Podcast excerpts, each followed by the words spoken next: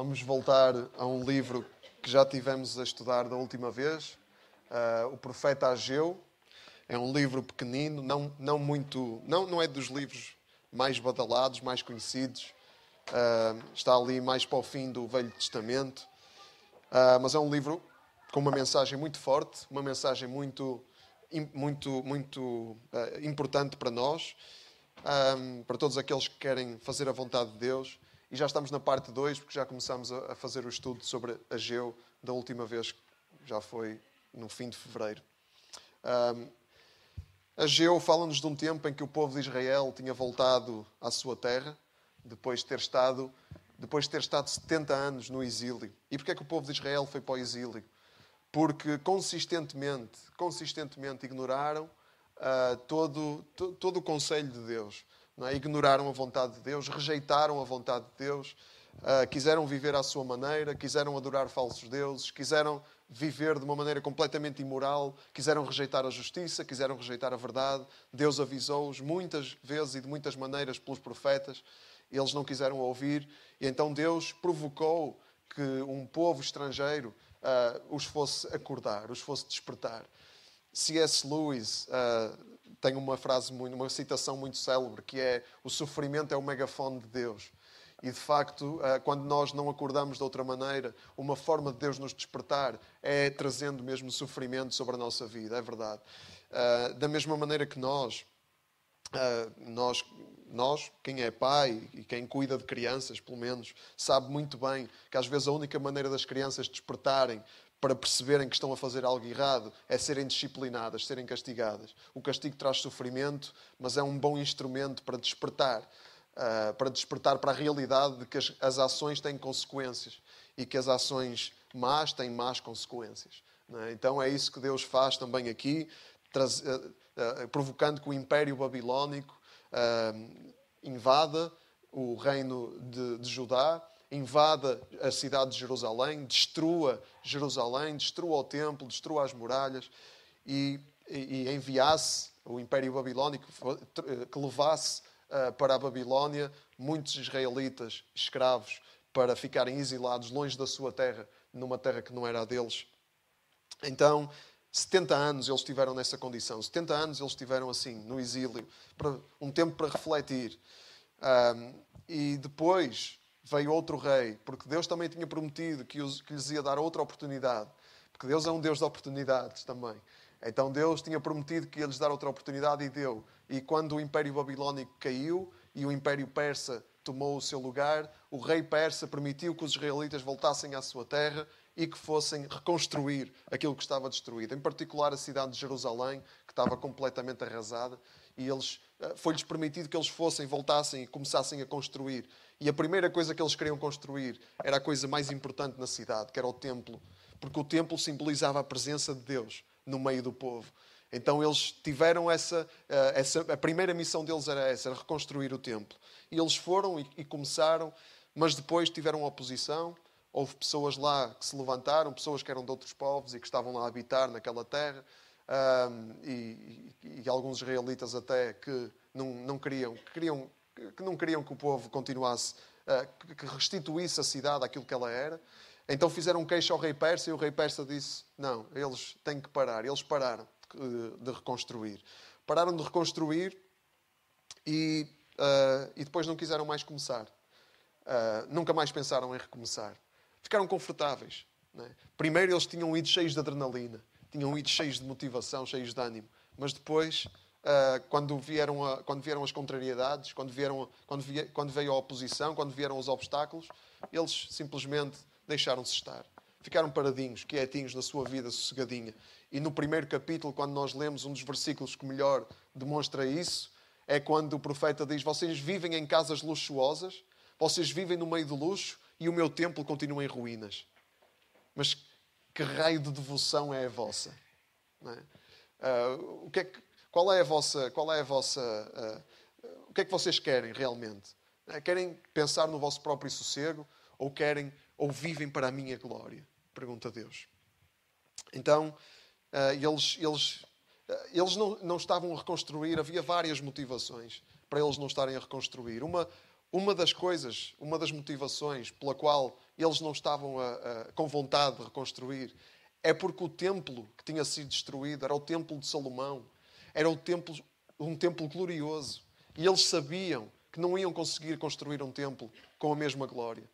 O templo de Salomão, só para terem uma ideia, uh, tinha sido construído com 34 toneladas de ouro.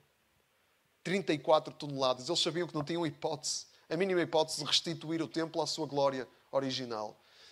Então eles ficavam assim, uh, agarrados ao passado, ficavam assim uh, a, pensar: antes é que era bom. Né? É uma atitude que nós somos muito propensos a essa atitude, em particular em Portugal, não sei se no Brasil também, mas em Portugal temos muito essa, essa, essa propensão. Antes é que era. Temos muitas saudades. Não é, é por acaso que saudade é uma palavra uh, portuguesa, não é? Mesmo portuguesa. Temos muitas saudades. Não é? Muitas saudades. Antes é que era. Onde eu estava é que era. Na minha outra igreja é que era. Deus, é, Deus antes é que era. Deus, Deus agora já não é o que era. Não é? Temos, essa, temos essa ideia uh, muito esse sentimento, somos muito vulneráveis a esse sentimento. E os israelitas estavam assim: o outro templo é que era, aquilo de antes é que era. Agora nunca vamos voltar àquilo que, que tínhamos antes, nunca vamos conseguir uh, reconstruir de uma forma a que, uh, de uma forma fiel àquilo que tínhamos antes. Então Deus uh, reconhece isso neles, que eles estavam cheios de saudosismo, que eles estavam, estavam sem entusiasmo, porque estavam agarrados ao passado. Então, e Deus manda o profeta abordar essa questão. E é isso que ele faz no capítulo 2, versículo 1, em que ele fala, o, o subtítulo que tem, na, pelo menos na, na, na, tradução da Bíblia que eu tenho, é a grandeza do novo templo. Não sei o que é que tem na vossa, aquele títulozinho, que não faz parte das Escrituras, mas que alguém colocou lá uh, como tema de, daquilo que se escreve. E é interessante pensar a grandeza do novo templo. Ah, mas vamos ler no versículo 1 ao 3. Do segundo ano, no segundo ano do rei Dário, no dia 21 do sétimo mês, o Senhor dirigiu-se novamente ao profeta Ageu para ele ir falar a Zorobabel, governador de Judá, ao sumo sacerdote Josué e a todo o resto do povo. Falou-lhes deste modo: Aqueles que no vosso meio ainda se lembram do primeiro templo, certamente reconhecem que o atual não se compara com ele. Então Deus aborda esta questão, porque ele, ele, Deus sabia a importância que o passado, o peso que o passado tinha na vida deles, na vida daquelas pessoas. Uh, e Deus aborda isso porque uh, o, o, que, o, que o, saudos, o que o saudosismo produz é o que estava a produzir aqui na vida do povo: estagnação. Quando nós vivemos a pensar que o passado é que era, o presente é que perde. O nosso presente perde. O saudosismo suga o nosso presente daquilo que Deus está a fazer agora, hoje. E Deus está a fazer alguma coisa hoje, ou não? O que é que Deus está a fazer hoje? Os nossos olhos estão onde? Estão no antes, no antes, no antigamente? Ou estão hoje naquilo que Deus está a fazer hoje? Ninguém diz que o hoje é perfeito. Há muitas dificuldades. Mas quais são as bênçãos do hoje? Ninguém está a dizer para ignorarmos as dificuldades do hoje. Mas quais são as bênçãos do hoje? E já agora, falando do passado, quais eram as dificuldades do passado que nós achamos que era tão bom? Quais eram as dificuldades? Ou não havia? Ou era tudo super maravilhoso? Havia também. Então, é, então esse, esse, esse sentimento é tóxico para nós. Estarmos agarrados ao passado a pensar que o passado é que era. A pensar que no passado é que tínhamos tudo e hoje não temos nada. É ment... Para já é mentira. E como toda a mentira é tóxica e venenosa e, e pensar que o antes é que era bom cega-nos. Cega-nos para as bênçãos do presente e torna-nos ingratos relativamente ao que temos hoje. É uma cegueira. O saudosismo é uma cegueira. É, é, é, é mau. É grave. E por isso é que Deus se preocupa em mandar o profeta abordar essa questão. Para que eles pudessem olhar para aquilo que tinham hoje. Olhar para o que Deus queria fazer com eles hoje. E Ele diz-nos isso a nós também. É? Se nós, se nós, se nós, eh, quais são as bênçãos do hoje? Se não nos vem nada à mente, se não nos vem nada à mente, é um, é um sinal claro que nós não estamos a viver em gratidão. Porque a gratidão é, é nós termos presente as bênçãos do hoje. Para já temos a maior bênção de todas, que ela é sempre nossa e nunca nos abandona, que é a graça do nosso Senhor Jesus. Que Ele está connosco. A sua presença em nós é uma bênção permanente. Será que isso vem à nossa mente e produz um coração grato? Ou isso nem sequer entra na nossa equação?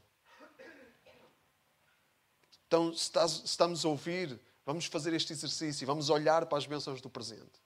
Olhar para as bênçãos do presente, quais são elas? E vamos, e vamos deixar, uh, vamos deixar a alegria de Deus inundar o nosso coração. Não negando que hoje há obstáculos e dificuldades, não negando que as coisas não são, não são, não, não são boas. Né? Uh, muitas coisas não são boas, muitas outras são. Então, este era o sentimento do povo de Israel. E, e o que é que Deus faz? O que é que Deus faz? De que forma é que Deus responde a este sentimento e a, esta, e, e, e a realidade, a atitude que o sentimento estava a produzir neles? Estagnação, desânimo, falta de entusiasmo apatia. Como é que Deus responde à, à, à realidade da vida deles? Deus encoraja-os através do seu profeta. E Deus encoraja-os desta forma.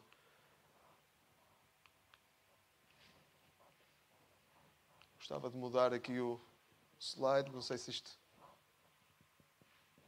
Sim, estou a tentar. Bom. Deus encoraja-os desta forma. Uh, vinha aí um templo cuja grandeza seria ainda maior do que o primeiro. Qual, vamos ver qual é, de que forma é que Deus os encoraja e depois também qual é esse templo cuja grandeza é maior do que o primeiro. Uh, Ageu 2, versículo 4. Vamos ler até o versículo 9. Mas eu digo-vos: coragem, Zorobabel, coragem, Josué, coragem, povo do meu país. Vamos ao trabalho, que eu estarei convosco. Palavra do Senhor Todo-Poderoso. Eu estarei no vosso meio, tal como vos prometi quando saíram do Egito. Não tenham medo, porque assim diz o Senhor Todo-Poderoso: dentro de pouco tempo farei estremecer o céu e a terra, os mares e os continentes, farei tremer todas as nações que hão de trazer aqui as suas riquezas, e de novo encherei o meu templo de grandeza. Palavra do Senhor Todo-Poderoso. É a mim que pertence a prata e o ouro. Palavra do Senhor Todo-Poderoso. A grandeza do novo templo será maior do que a do primeiro, e neste lugar eu vos concederei a paz. Palavra do Senhor Todo-Poderoso. Então, quando Deus nos chama, quando Deus nos chama, Ele diz-nos algumas coisas. Ele diz coragem. Coragem. Coragem. Coragem, povo. Ele diz-nos outra coisa. Vamos ao trabalho. Deus manda-nos trabalhar. Deus chama-nos para trabalharmos. Deus não nos chama para ficarmos assim à sombra da bananeira a desfrutar das suas bênçãos. Uh, assim, assim num, numa, num, num plano zen de existência. Deus chama-nos para pôr as mãos na massa, para trabalharmos. Vamos ao trabalho, que eu estarei convosco. Deus chama-nos com esta promessa, Ele estará conosco. Deus chama-nos com esta promessa: Eu estarei no vosso meio. Versículo 5. Tal como vos prometi quando saíram do Egito. Deus chama-nos com esta promessa. Ele é fiel às suas promessas. Ele estará conosco. Não tenham medo. Não tenham medo. Não tenham medo de responder ao chamado de Deus. Não tenham medo de se comprometer com Deus. Porque Deus está, Deus está a chamar aqui as pessoas ao compromisso. Ao compromisso. E nós vivemos dias, vivemos tempos em que cada vez mais as pessoas têm medo do compromisso. Uh, cada vez mais. E, e, e, os compromissos cada vez mais são mais líquidos. É? São mais são compromissos que hoje é, amanhã não é. A palavra, antigamente, a palavra valia muito. A palavra de alguém, quando alguém dava a sua palavra, era uma questão de honra. É? e, e quando alguém dizia sim, eu vou, essa, essa pessoa tinha esse peso. Eu disse, eu tenho que cumprir. É? Obviamente havia, havia muita mentira também, eu sempre houve, não é? mas, mas havia mais peso e hoje a palavra tem pouco peso. Hoje as pessoas têm medo de assumir compromisso. Há uma expressão, ah, há uma expressão que nós usamos aqui em Portugal, usa-se muito, e pessoas que às vezes ah, ah, começam a ter contacto com a nossa cultura, parece-lhes estranho. Né? Por exemplo, quando alguém diz, olha, tu vais a tal sítio, e nós dizemos, em princípio, em princípio eu vou. O que é isso, em princípio? O que é que isso quer dizer? Em princípio. O que é que isso quer dizer, em princípio? Ou vais ou não vais. né? em princípio. Uh, claro, nós vemos na palavra de Deus temos que ter algum cuidado. Não é? Tiago, uh, ao escrever a sua carta, ele diz: cuidado com o orgulho, não é? Quando vocês dizem uh, amanhã vamos a tal sítio, não, não, digam antes, se Deus quiser, se Deus quiser, vamos a tal sítio. Então, se Deus quiser é uma coisa, isso é uma coisa, dizemos se Deus quiser. Agora, em princípio, dizer em princípio vou, isso provavelmente muitas vezes quer dizer pá, se, se me apetecer, é? Se eu não tiver outra coisa melhor para fazer, então eu vou. Se não houver nada mais atrativo que apareça entretanto, então eu vou. Sou capaz de ir, talvez. Mas Deus chama-nos para, Deus chama-nos para compromisso. Deus chama-nos para assumir compromisso. Compromisso de construir. Deus chama-nos para, uh, para pormos lá a nossa vida. E não é uh, quando nos apetece. É para estar lá. É para pôr lá o pescoço, nós dizemos. É? Uh, e, e no reino de Deus, nós temos que esperar isso uns dos outros. Nós temos que esperar isso uns dos outros. Quando alguém diz eu vou, estamos à espera que essa pessoa vá. Quando alguém diz eu faço, nós esperamos que essa pessoa faça. Claro, há sempre imprevistos, há sempre coisas que acontecem, nós não estamos a contar. E quando é assim, só temos que dizer: olha, eu peço desculpa, mas eu não vou conseguir. É? Mas pelo menos damos uma satisfação. Agora, dizer em princípio, ou talvez e tal, e depois, não sei, depois eu vejo. Isso aí, uh, por isso é que Jesus diz, a vossa, seja a vossa palavra o quê? Sim, sim. Não, não. Não vale a pena estar a jurar, não vale a pena estar a prometer, não vale a pena estar a dizer em princípio. Sim, sim. Não, não. E quem, quem, quem está comprometido com Deus é assim que deve viver. Honrar o compromisso. E, e Deus diz-nos outra coisa.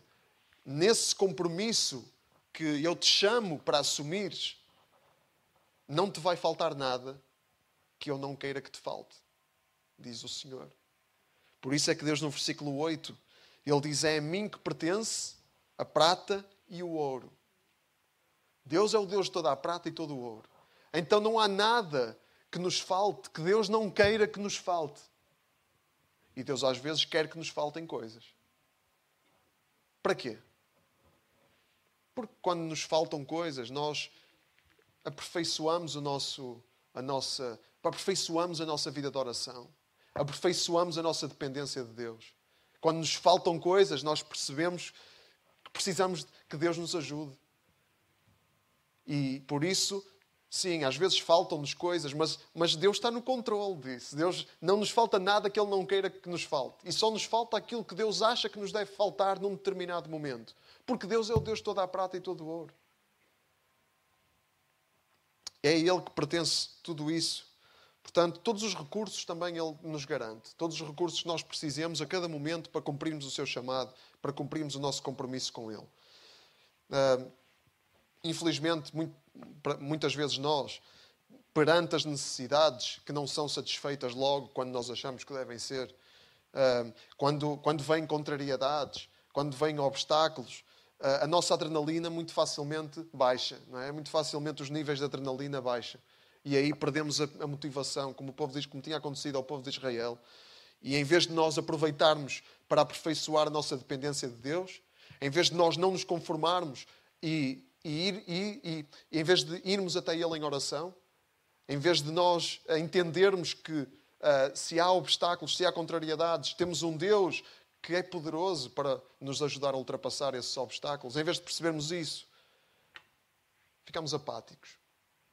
Em vez de percebermos, em vez de percebermos isso, aproveitamos para, em vez de, de perseverar, em vez de aperfeiçoar nossa, o nosso compromisso, acontece o contrário, aproveitamos para desistir.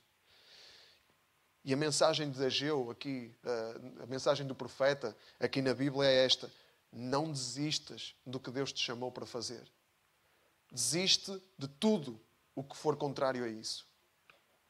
Não desistas do que Deus te chamou para fazer. Desiste de tudo o que for contrário a isso.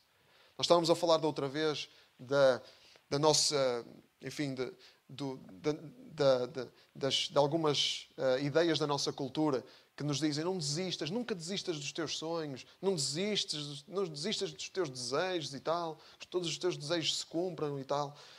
Olha, a mensagem da Bíblia é um bocado diferente. A mensagem da Bíblia é Não desistas do que Deus te chamou para fazer. Não desistas daquilo que for chamado de Deus. Tudo o resto, desiste. Se os teus sonhos estão no caminho do chamado de Deus, desiste dos teus sonhos. Se os teus desejos estão no caminho do chamado de Deus, desiste dos teus desejos. Se os teus sentimentos estão no caminho do chamado de Deus, desiste dos teus sentimentos.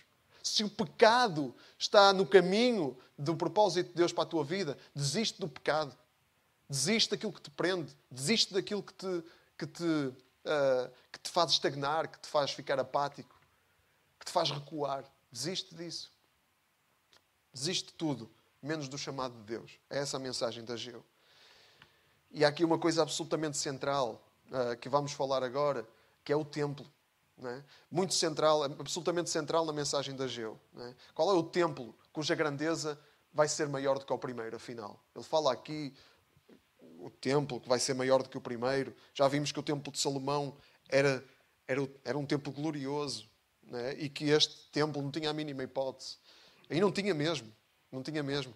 O templo que, que uh, o governador e Josué, o sacerdote, reconstruíram, não tinha a glória do primeiro. Para já faltava-lhe uma coisa que era super importante, que era a arca.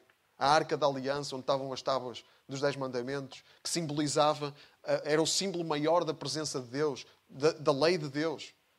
Esse, a arca tinha sido perdida nas invasões da Babilónia e nunca mais foi encontrada. É? Um, há um filme sobre isso, que é Os Salteadores da Arca Perdida sei se já viram, quem, gosta, quem é fã do Indiana Jones. Mas, mas é só um filme. A arca nunca foi encontrada. E então eles sabiam disso. Nunca mais temos a arca. A arca da presença de Deus desapareceu. Outros tesouros também se perderam. O templo foi completamente saqueado. O rei da Babilónia levou tudo para a Babilónia. Uh, e, e, e depois o templo, mesmo o templo depois de ter sido reconstruído, nunca foi igual. É? E, e, e, voltou a ser saqueado depois de ser reconstruído, voltou a ser saqueado pelo Império Grego, o Império Seleucida, voltou a ser destruído. O, o, rei Herodes, pouco tempo antes de Jesus, começou a reconstruir o templo. E, e, aí sim, esse templo era, era, mais, era mais rico, era um templo muito rico. Mas depois vieram os romanos e destruíram esse templo, que muitas vezes é chamado o terceiro templo. Destruíram. E hoje o que é que está no lugar do templo? Alguém sabe? Uma mesquita no monte do templo em Jerusalém. É isso que está lá agora. Então o templo, de facto, o templo nunca mais ia ter a glória do primeiro. Então, que templo é que, de que templo é que o profeta estava aqui a falar? Esse templo que era o centro da adoração a Deus, que era onde estava a glória de Deus, era o símbolo da glória de Deus. Onde é que está esse templo? Qual é esse templo cuja grandeza seria maior do que o primeiro? Olha, é um templo uh, onde está realmente toda a glória de Deus. Toda. Não é, não é só um símbolo, é mesmo a realidade. É lá que está a glória de Deus. É um templo do qual todos os templos físicos de, pedra ah, são só uma sombra. Estes templos todos de Jerusalém que foram construídos e reconstruídos, esses são só uma sombra do verdadeiro templo de Deus. Qual é esse templo?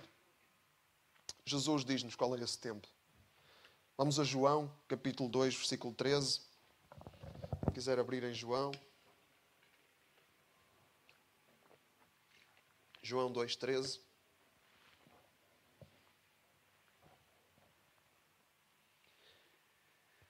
Diz assim: Como se aproximava a festa da Páscoa dos judeus, Jesus foi a Jerusalém. No templo, encontrou homens a vender bois, ovelhas, pombas e os cambistas sentados às suas bancas. Ao ver isto, Jesus fez um chicote com umas cordas e expulsou do templo toda aquela gente com as ovelhas e os bois. Deitou por terra o dinheiro dos cambistas e virou-lhes as mesas. Depois disse aos que vendiam pombas: Tirem tudo isto daqui. Não façam da casa do meu pai uma casa de negócio. Os seus discípulos lembraram-se das palavras da Sagrada Escritura: O zelo pela tua casa me consumirá. Então os chefes dos judeus perguntaram-lhe: Que sinal nos mostras para poderes fazer isto? Jesus respondeu: Destruam este santuário, e eu em três dias o hei de levantar. E retorquiram-lhe: Foram precisos 46 anos para construir este santuário. E tu vens dizer-nos que o podes levantar em três dias? Mas o santuário de que Jesus falava era o seu próprio corpo. Por isso, quando ele ressuscitou dos mortos, os seus discípulos lembraram-se do que tinha dito e acreditaram na Sagrada Escritura e nas suas palavras. Então, Jesus foi ao templo para varrer o templo. Ah, Jesus foi ao templo para mostrar como os discípulos se lembraram que a Escritura dizia, que o zelo da tua casa, o zelo da casa do Pai, o consumiria. Foi para isso que Jesus foi ao templo. E Jesus, e Jesus mostrou claramente quem era o verdadeiro templo de Deus. Quem era o, o verdadeiro e glorioso templo de Deus, cuja glória seria maior do que o primeiro e seria maior do que qualquer outro templo que pudesse ser construído. Era quem? Era o próprio Jesus. E Ele é o templo de Deus, em quem Deus habita em toda a plenitude. Jesus é a imagem perfeita de Deus, a imagem do Deus invisível, nascido do Pai antes da criação do mundo. Está escrito em Colossenses. Jesus é o templo de Deus. E Jesus, ele, ele foi até às últimas consequências. Ele foi consumido pela, pelo templo. Ele foi consumido pelo zelo do templo. Ele foi consumido pelo zelo do templo, que era ele próprio. A glória de Deus, ele foi consumido pela glória de Deus. Ele foi até às últimas consequências. E em três dias, ele foi crucificado, mas em três dias ressuscitou. Então, Jesus é o templo mais glorioso, mas, mas Deus, ele quer habitar. Deus, Jesus veio para que Deus pudesse habitar em mais templos. Para que Deus pudesse ter um templo em cada um que cresce nele. Então, todos os que creem nele são templo de Deus. 1 Coríntios, capítulo 6, versículo 19, Paulo escreve: Não sabem que não pertencem cada um a si mesmo, mas que o vosso corpo é templo do Espírito Santo que receberam de Deus e que habita no vosso interior? Não sabem que vocês não pertencem cada um a si mesmo, mas que o vosso corpo é templo do Espírito Santo o corpo de Jesus é o templo em que a glória de Deus habita em toda a plenitude. Jesus, Deus habita em Jesus e o corpo de Jesus é também a igreja, em quem Deus habita. Deus habita na igreja em todos aqueles que creem em Jesus. São templo de Deus. Têm Deus a habitar no seu interior. Então, quando nós falamos em construir, no reino de Deus, quando falamos em construir, não estamos a falar de construir pedra. Não estamos a falar de construir casas, edifícios. Não estamos a falar de construir organizações. Não estamos a falar de construir uh, franchisings, impérios uh, religiosos, empresas religiosas. Não estamos a falar de construir produções megalómanas. Estamos a falar de construir o quê? O templo de Deus. Quem é o templo de Deus? As pessoas. Construir o templo é construir a vida de pessoas, é participar na construção que Deus está a fazer na vida de pessoas. É para isso que nós somos chamados. E esse é o significado mais profundo da mensagem de Ageu. E, e, e como o povo tinha desistido de construir o templo de pedra e foi repreendido por Deus por isso, nós facilmente desistimos de construir o templo de Deus que são as pessoas. Porque dá trabalho. Construir dá trabalho preciso pôr as mãos na massa. É preciso aguentar contrariedades, é preciso aguentar desilusões. Dá trabalho construir pessoas. Dá trabalho participar na, na construção de Deus na vida de pessoas. E por isso, facilmente nós desistimos. Facilmente as, começamos cheios de, cheios de adrenalina, cheios de pica, cheios de motivação, mas facilmente desanimamos perante as primeiras contrariedades. E é isso que Deus nos vem acordar. É, é, é, é, para isso, para essa realidade que, que Ageu nos vem acordar. Quem desiste de construir o templo de Deus, e Deus é claro aqui no primeiro capítulo também, nunca terá satisfação. Porque, porque Deus, Ele satisfaz, ele, Deus, ele, ele abençoa. Deus abençoa quem está empenhado no seu reino. Como nós lemos na parábola dos talentos. É? Aquele, aquele servo que enterrou o talento que Deus tinha dado, esse servo ficou lá fora, nas trevas exteriores, onde há, onde há choro e ranger de dentes, insatisfeito, vazio. É isso que acontece a quem só pensa em si mesmo, a quem vive em casas luxuosas enquanto o templo de Deus está em ruínas, a quem vive com uma vidinha super uh, relaxada e confortável, enquanto outros estão na miséria. Isso, isso suscita repreensão de Deus. E, e o templo de Deus são aqueles, que, aqueles que, que têm Deus a habitar no seu interior. Nós, nós estamos, estamos diante uns dos outros, estamos diante do templo de Deus. Quero olhar para o lado e ver o templo de Deus. Se Deus habita no interior da pessoa que está ao seu lado, então Ah, então está lá, Deus é o, essa pessoa é o templo. E claro, a igreja local não é o único sítio, não é o único sítio que nós somos chamados para servir. Nós somos chamados para servir em todo lado. Né? Ainda ontem, no, no, jantar de homens, na reunião de homens estávamos a ter, estávamos a falar sobre serviço, sobre, sobre o trabalho, a nossa profissão, como um local onde servimos a Deus. Né? Porque, Deus, porque o apóstolo Paulo diz isso em Colossenses. Quando servimos, não é, não é como servindo a homens, é como servindo o próprio Cristo. Quando trabalhamos na nossa profissão, então somos chamados para servir em todo lugar, para investir em todo lugar. Mas, primeiramente, somos chamados para servir na nossa família. Quem não serve a sua família, quem não cuida da sua família, não tem autoridade nenhuma para servir em mais lado nenhum. O serviço começa na família, na nossa família natural né? e na nossa família espiritual, que é a igreja. Diz, nós lemos esse versículo na semana, na, quando falamos disto, quando falamos de Ageu, né? devemos fazer o bem a todos, mas primeiramente aos domésticos da fé, àqueles que habitam connosco, àqueles que estão perto de nós. E se nós não cuidamos da nossa família, diz também a Bíblia, somos piores do que somos piores que descrentes. Quando nós não servimos, não cuidamos da nossa família. E se nós somos família, como igreja, então é aqui que deve começar o nosso serviço. É aqui que deve começar a nossa, o nosso empenho. É aqui que se deve focar em primeiro lugar o nosso empenho. E aí sim vamos ter autoridade depois para cuidar de pessoas fora daqui. Porque sabemos que estamos a cuidar da nossa família. Temos autoridade, não somos hipócritas que vamos cuidar de, de tudo o que está lá fora, mas a nossa família está em ruínas. Então, esta, esta é a experiência. Não é? E, e, o serviço, o serviço na igreja, o serviço na nossa família, é um termómetro do nosso, do nosso coração. Mostra como é que está o nosso coração. É? Porque se nós não conseguimos servir aqueles que estão perto de nós, o nosso coração não está nada bem. Se nós não cuidamos daqueles que estão perto de nós, alguma coisa está mal na nossa vida. Então, queremos construir o templo de Deus? Queremos assumir esse compromisso? Construir o templo de Deus? Então é, é hora de começar a servir pessoas ou, ou de manter o nosso entusiasmo, de intensificar o nosso entusiasmo e não nos deixarmos cair na estagnação em face das contrariedades. E Deus, porque Deus repreende, Deus repreende o povo infiel. Deus repreende aqueles que vivem só para si mesmos e ignoram as necessidades que estão à sua volta. Uh, era, nós gostávamos de, nós não gostávamos de repreensões, não é? Gostávamos que acabasse. Era bom que tivesse acabado naquela passagem. Coragem, povo, coragem, eu sou convosco, não tenham medo. Uh, eu, vou, eu sou o Deus toda a prata e todo o ouro. Gostávamos que acabasse aí, não era? Era mais, era mais giro, era mais confortável. Mas, mas a Bíblia não acaba aí. O livro do profeta Ageu não acaba aí. Deus não acaba aí. Um, porque há consequências para, para, há consequências para a nossa rejeição do chamado de Deus. E é bom estarmos conscientes delas.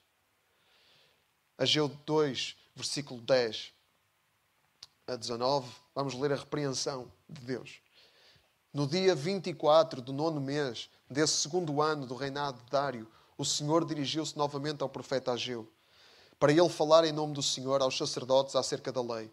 E falou-lhes assim: Suponhamos que alguém leva um bocado de carne retirada do sacrifício, escondida no seu fato. Se ele tocar com o, pão, com o fato no pão, nos legumes, no vinho ou no azeite ou em qualquer outro alimento, tal alimento terá de ser consagrado exclusivamente a Deus? Os sacerdotes responderam que não. Ageu continuou: Suponhamos ainda que alguém se tornou impuro por ter tocado num cadáver. Se tocar em seguida em algumas, em alguma dessas coisas, elas ficarão impuras? A isto os sacerdotes responderam que sim. Então Ageu comentou: Acontece o mesmo com esta gente e com este povo. Tudo o que fazem e tudo o que me oferecem é impuro. Daqui por diante, pensem bem nisto. Antes de começarem a colocar pedra sobre pedra para reconstruírem o templo do Senhor, o que é que sucedia? Quando alguém, não estava, quando alguém estava à espera de encontrar 20 medidas de trigo no celeiro, não achava senão 10. Quando alguém esperava tirar 50 moedas de vinho de uma cuba, só encontrava 20.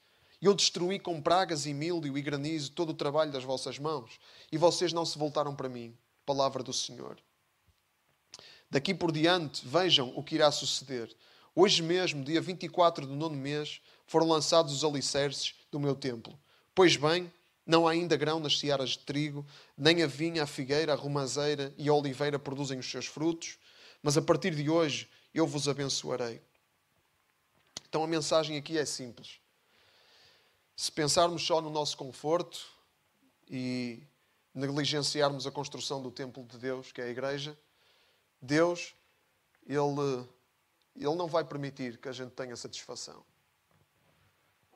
E vai dar a outros, inclusivamente vai dar a outros aquilo que nos daria a nós para cumprirmos o seu chamado. Na parábola dos talentos nós vimos que a conclusão é quem tem, ainda mais lhe será dado. E quem não tem, até aquilo que tem, lhe será tirado. Porque Deus dá-nos aquilo que dá para investirmos. Não é para nós ficarmos, não é para nós engordarmos. É para nós investirmos. E quando não investimos, aquilo que temos seca. Seca. E ficamos insatisfeitos, porque não estamos a cumprir o propósito de Deus nem a fazer a sua vontade. Por isso é que acontece isto. E Deus, Ele, ele faz. Não é, não, é é, não é algo que. Não é algo que Deus. Não é algo que Deus eh, faz. Não, não, é, não é uma atitude passiva de Deus, é uma atitude ativa de Deus. O facto de Ele não permitir que tenhamos satisfação. Por isso é que Ele diz aqui: uh, Eu destruí com pragas e míldio e granizo todo o trabalho das vossas mãos. É Deus mesmo que faz isso, para nós despertarmos, para nós abrirmos a pestana, para nós percebermos que as coisas não estão bem.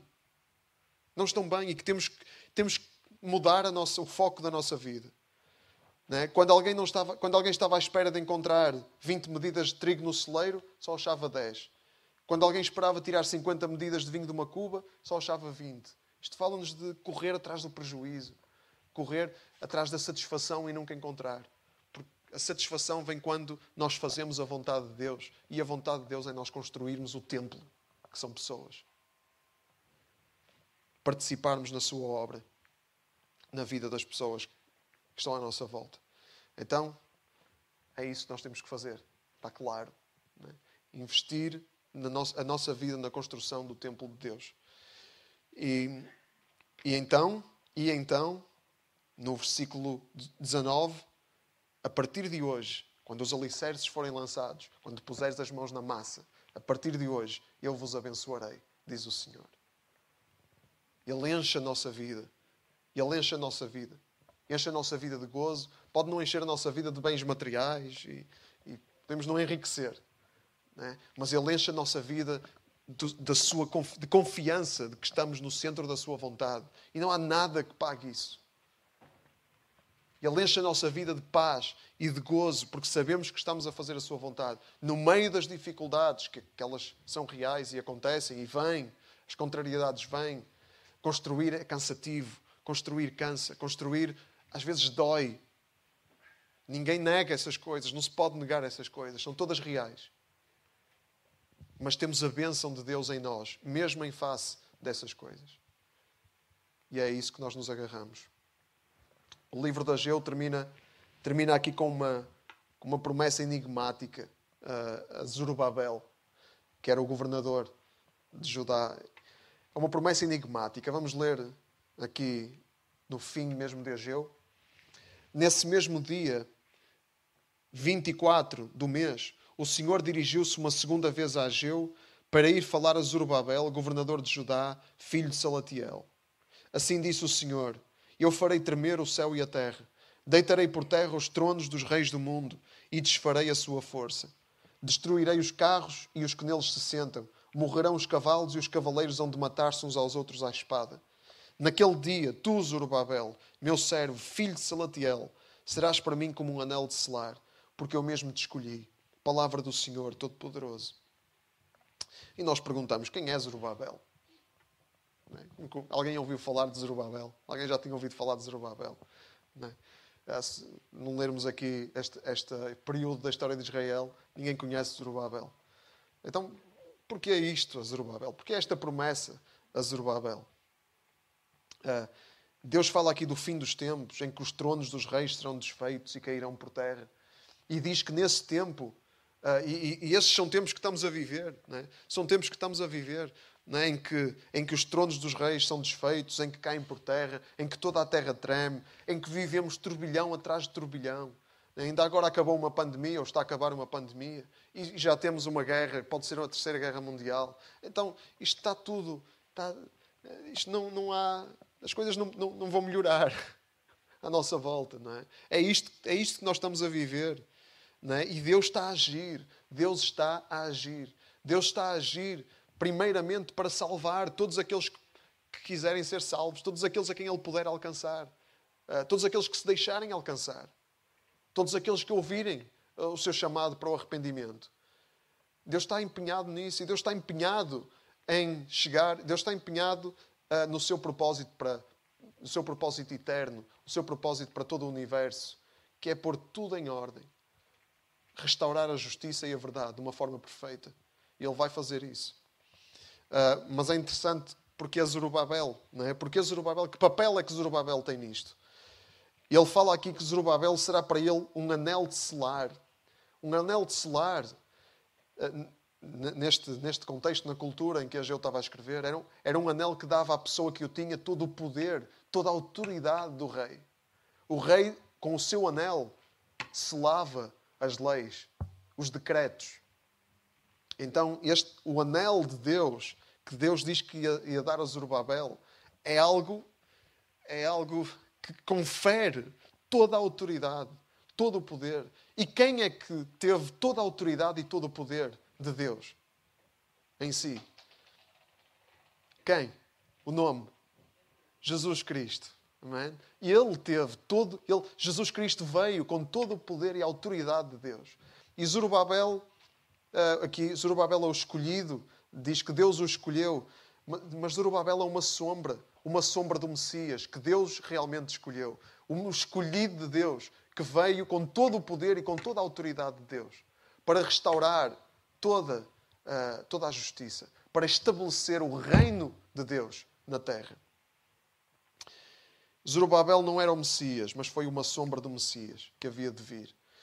Uh, ele não foi o Messias, mas ele, ele esteve diretamente envolvido na vinda do Messias. Como? Vamos terminar abrindo em Mateus, Mateus capítulo 1.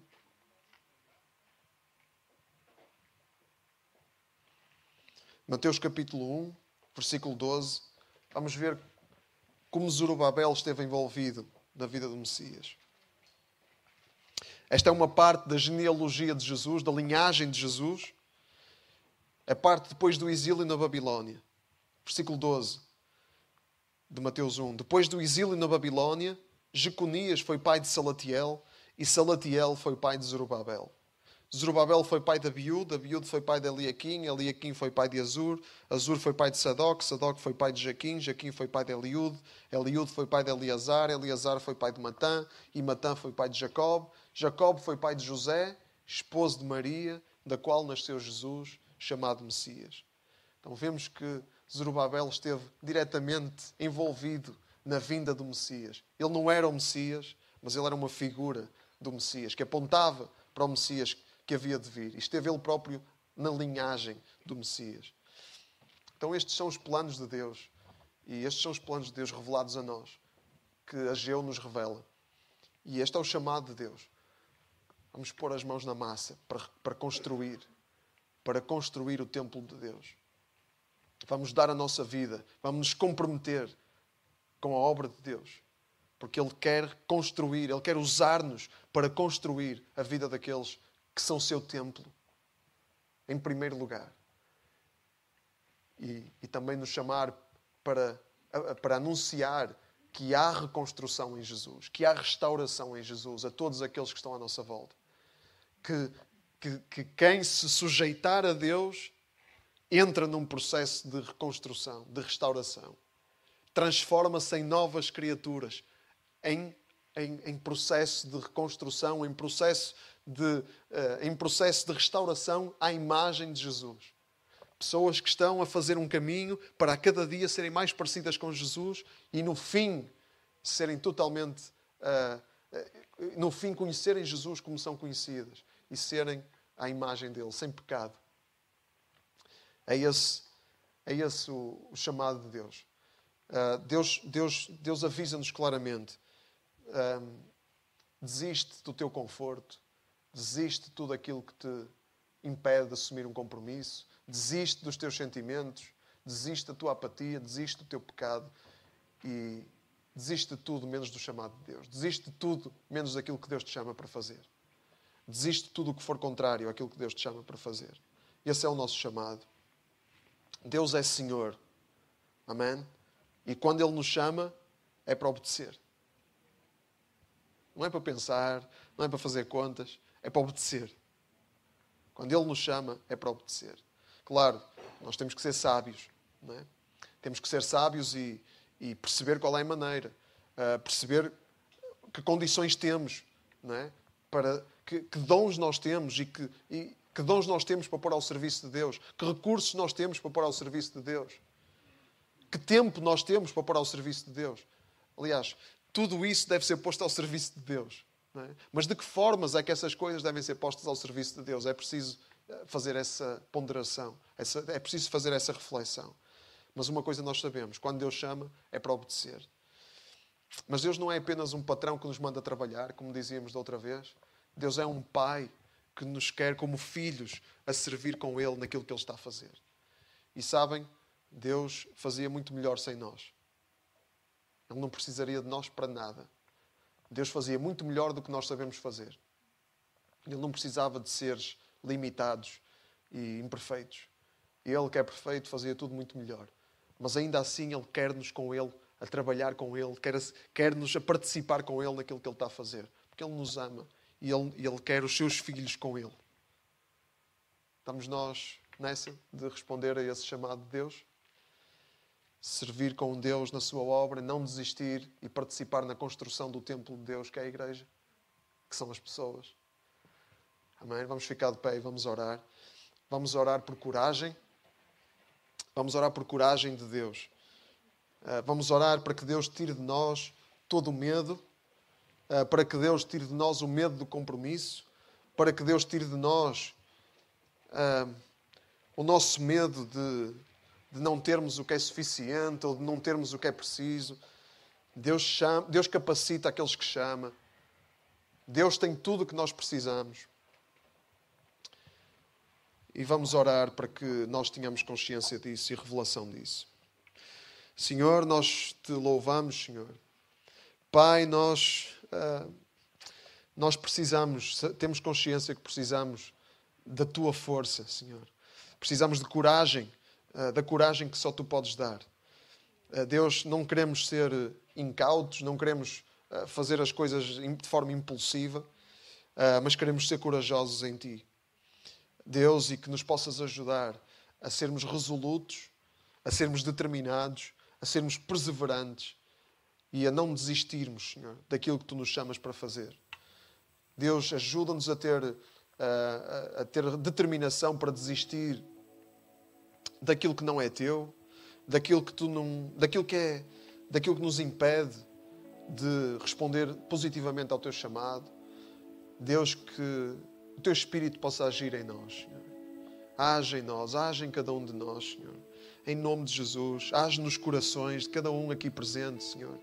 Fala, Deus, que a tua palavra uh, continue a ecoar, a tua palavra possa ecoar nos ouvidos, no coração de cada um, Senhor. Deus, e que nós nos possamos conformar com a tua vontade. Deus, sabendo que devemos aproveitar o tempo ao máximo, porque os dias são maus.